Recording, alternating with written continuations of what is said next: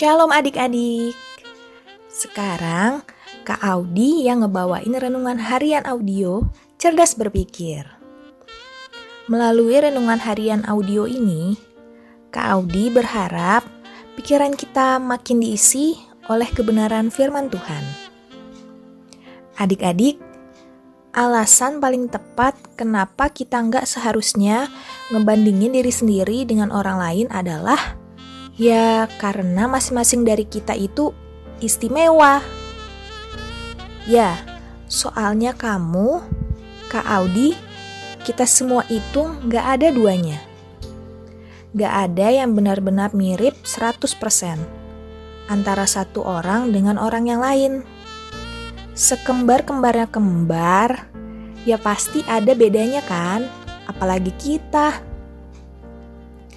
Tuhan dengan segala kekayaannya menciptakan setiap kita dengan keunikan masing-masing.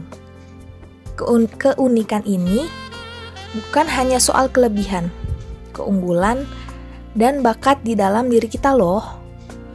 Bahkan ya, kekurangan kita kayak kelemahan fisik, keterbatasan fisik, dan yang lainnya juga merupakan keunikan juga loh. Apalagi kalau orang yang memiliki kelemahan atau kekurangan tersebut memaksimalkan apa yang ada dalam dirinya. Orang pasti akan menilai dia unik. Mungkin orang akan bilang gini, hebat ya dia. Walaupun punya keterbatasan, tapi tetap bisa maksimal. Gak banyak orang yang kayak dia. Kira-kira begitu. Hmm, lagi pula nih ya, Tuhan menciptakan kita pasti nggak main-main. Kita diizinkan Tuhan terlahir seperti sekarang ini pasti untuk maksudnya yang besar. Paling enggak, ya supaya kita mencerminkan kekayaan Tuhan. Yang walaupun mungkin kita punya kekurangan dan keterbatasan fisik, tetap bisa hidup maksimal.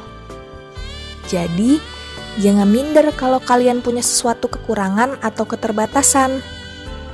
Kalau kalian minder, bilang aja, "Aku istimewa." Selain karena masing-masing kita itu nggak ada duanya, kita istimewa karena kita berharga di mata Tuhan. Kita diciptakan segambar dan serupa dengannya. Yesaya 43 ayatnya yang keempat bilang gini, oleh karena engkau berharga di mataku dan mulia, dan aku ini mengasihi engkau. Maka aku memberikan manusia sebagai gantimu, dan bangsa-bangsa sebagai ganti nyawamu. Hmm, terlepas dari apa pun artinya, ya intinya kita ini berharga di mata Tuhan.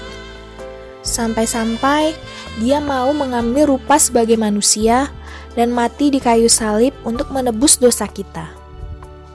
Adik-adik, memang kita istimewa di mata Tuhan. Tapi kalau kitanya nggak memiliki sikap yang tepat, ya nggak ada artinya kan? Makanya kita harus memiliki sikap yang tepat untuk membuktikan diri bahwa kita istimewa. Kita istimewa di mata Tuhan, ditambah lagi sikap hidup kita yang tepat Wih, makin istimewa deh. Kak, sikap yang tepat itu kayak gimana ya? Nah, Kak Audi mau kasih tahu nih. 1 Petrus 3 ayat 3 sampai dengan 4. Bilang gini. Perhiasanmu janganlah secara lahiriah, yaitu dengan mengepang-epang rambut, memakai perhiasan emas, atau dengan mengenakan pakaian yang indah-indah. Tetapi perhiasanmu ialah manusia batiniah yang tersembunyi dengan perhiasan yang tidak binasa, yang berasal dari roh yang lemah lembut dan tentram. yang sangat berharga di mata Allah. Maksudnya gini nih, cara kita membuktikan bahwa kita ini istimewa adalah dengan membuat manusia batiniah lebih baik setiap harinya. Manusia batiniah itu adalah keadaan batin kita, kayak sifat dan karakter kita. Soalnya, yang berkenan kepada Allah yaitu manusia batiniah yang semakin agung. Hmm, jadi nih ya, untuk membuktikan bahwa adik-adik istimewa, ya harus memperindah manusia batiniah, memperbaiki sifat dan karakter buruk menjadi lebih baik. Jadi, nggak perlu minder kalau kita lihat orang lain keadaannya lebih baik dari kita.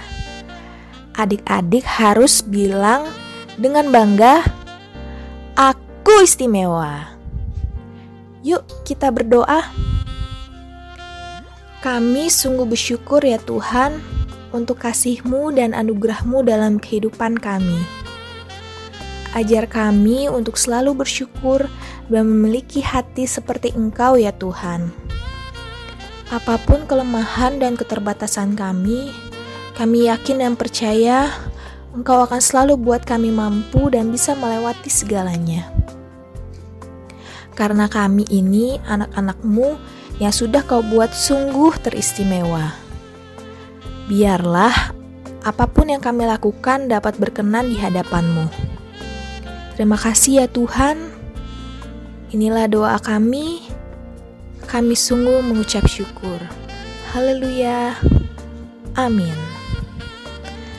Oke, tetap sehat, tetap semangat, dan tetap jadi berkat. Tuhan Yesus memberkati. Dadah!